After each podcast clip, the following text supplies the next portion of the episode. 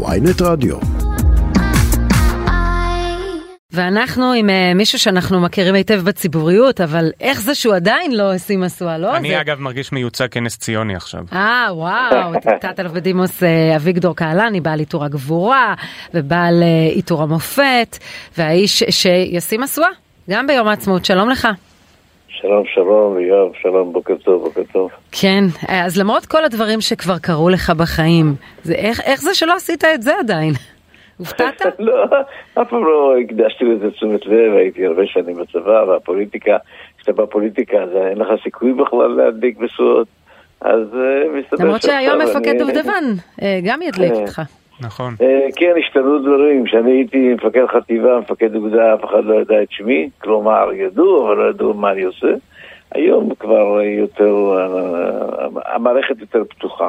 כן, אבל בכל אופן הגענו לרגע מרגש. אה, אין לי ספק שאני כילד של המדינה צריך לעמוד שם על הבמה ולייצג את עם ישראל. אני מרגיש כחלק מה, מהעם הזה. אתה מרגיש שזה רגע מיוחד במיוחד בגלל התקופה המתוחה הזאת?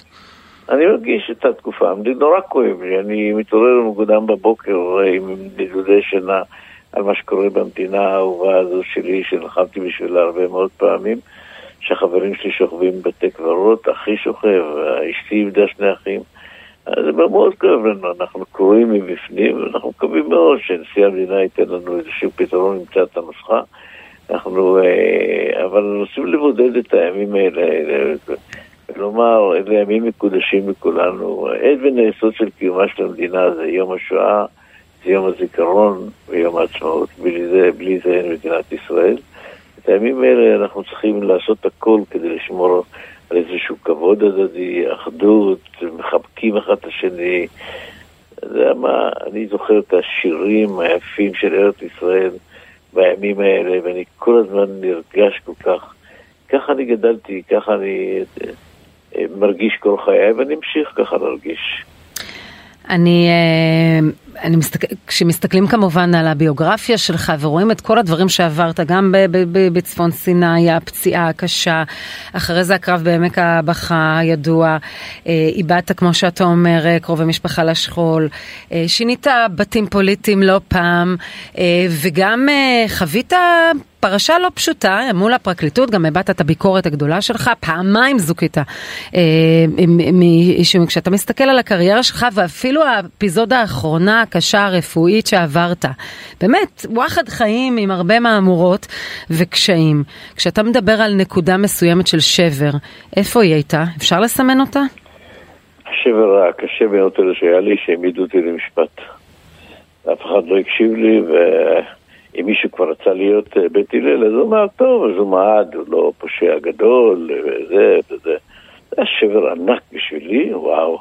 תמיד כשלחמתי, אה, הרגשתי שהמדינה מאחוריי, אני מייצג אותה, אני מחזיק את הדגל של המדינה, אבל כשפתאום ראיתי אה, בכתב האישום נגדי כתוב מדינת ישראל נגד אביגדור קהלני, זה זעזע אותי, מה פתאום המדינה נגיד, שיגידו הפרקליטות, שיגידו המשטרה, אבל יגידו המדינה, מה זה המדינה? אני בשביל המדינה הזו הייתי מוכן לתת הכל. מה פתאום המדינה? כשידעתי שגם לא היה שום דבר, גם אף אחד לא רצה להקשיב לי. זה היה בשבילי שבר עמוק, שהוא נמצא בתוכי עמוק, אי אפשר יהיה, יהיה למחוק את הצלקת הזו שאני נמצא בתוכה. גם לא ומזל- עכשיו עם, ה... עם ההכרה לא, לא. הציבורית? לא, לא, לא, תראי, אנחנו כולנו, כל החיים הם מסלול מכשולים אחד גדול. אתה קם בבוקר, אתה צריך לעבור עוד מכשול ועוד מכשול, ואין לי שום בעיה, אני, אני בנוי לזה, אני יודע לעמוד במכשולים, אני יודע.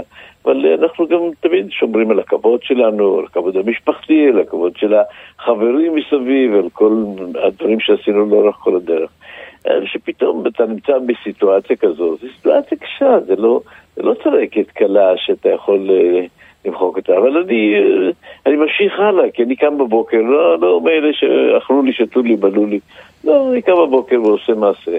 אני כותב, ואני מרצה, ואני אה, מטפל בנוער, ואני מתנדב, ואני... החיים שלי מלאים, אין לי דקה לנשום, אין לי אפילו זמן להסתכל בתעודת זהות, כפי שהילדים שלי מבקשים ממני. אחת הסיבות שאני מאמין שנתנו לך מלבד ההישגים שלך, או אולי לאור ההישגים שלך, שאתה נתפס כדמות מאוד קונצנזוסיאלית, כזאת שכל הצדדים היום שהם בכזה מתח מסוגלים אה, לעמוד מאחורי הבחירה בה. אה, אתמול ראיתי בתוכנית של רביב דרוקר פרשנות שלו שאתה גם רוצה להיות נשיא. יש לך תגובה לזה? אני לא יודע מאיפה, מישהו אמר לי שהוא שמע את זה, אני לא ראיתי כי הייתי מאוד עסוק. ביקשו ממני להתמודד על הנושא הזה עוד לפני כמה שנים. ב-2014, כן. כן, כן, ביקשו וכתבו והיו אלפי אנשים שלחצו עליי ואני אמרתי, אני לא רץ את זה וכן הלאה. אם ממשלה תחליט שהיא רוצה בי, אז ידעו לפנות אליי.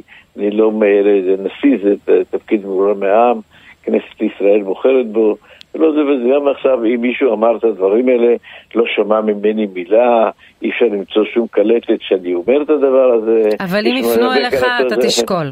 תשמעי, מה זה, יפנו אלייך כרגע לנהל את כל המערכת של הוויינט ואת כל המערכת התקשורת הישראלית וכן הלאה, את תקבלי? אני אגיד לא, אגב. יואב יגיד לא. אני אשקול. אוקיי, בסדר גמור, לא משנה, אבל אם יפנו, לא יפנו. לא, כי גם אתה. חוזר, גם בנושא של המתווה, אני שומע איזה כבוד אתה נותן למוסד הנשיאות, כבוד שאני כמעט לא שומע אותו מאנשים אחרים, בין השאר אגב, כי אני שומע ממך המון כבוד לסמלים הלאומיים בכלל. זה נשמע כאילו אתה רואה כן. בתפקיד הזה כאיזשהו תפקיד בעל כוח דווקא, לא רק איזושהי משמעות סמלית, אלא יכולת... אני בהחלט חושב, התפקיד של הנשיא הוא תפקיד שנבנה. תראה, מנהיגות לא מקבלים, מנהיגות לוקחים. ומישהו, וגם בשדה הקרב וגם במקומות אחרים.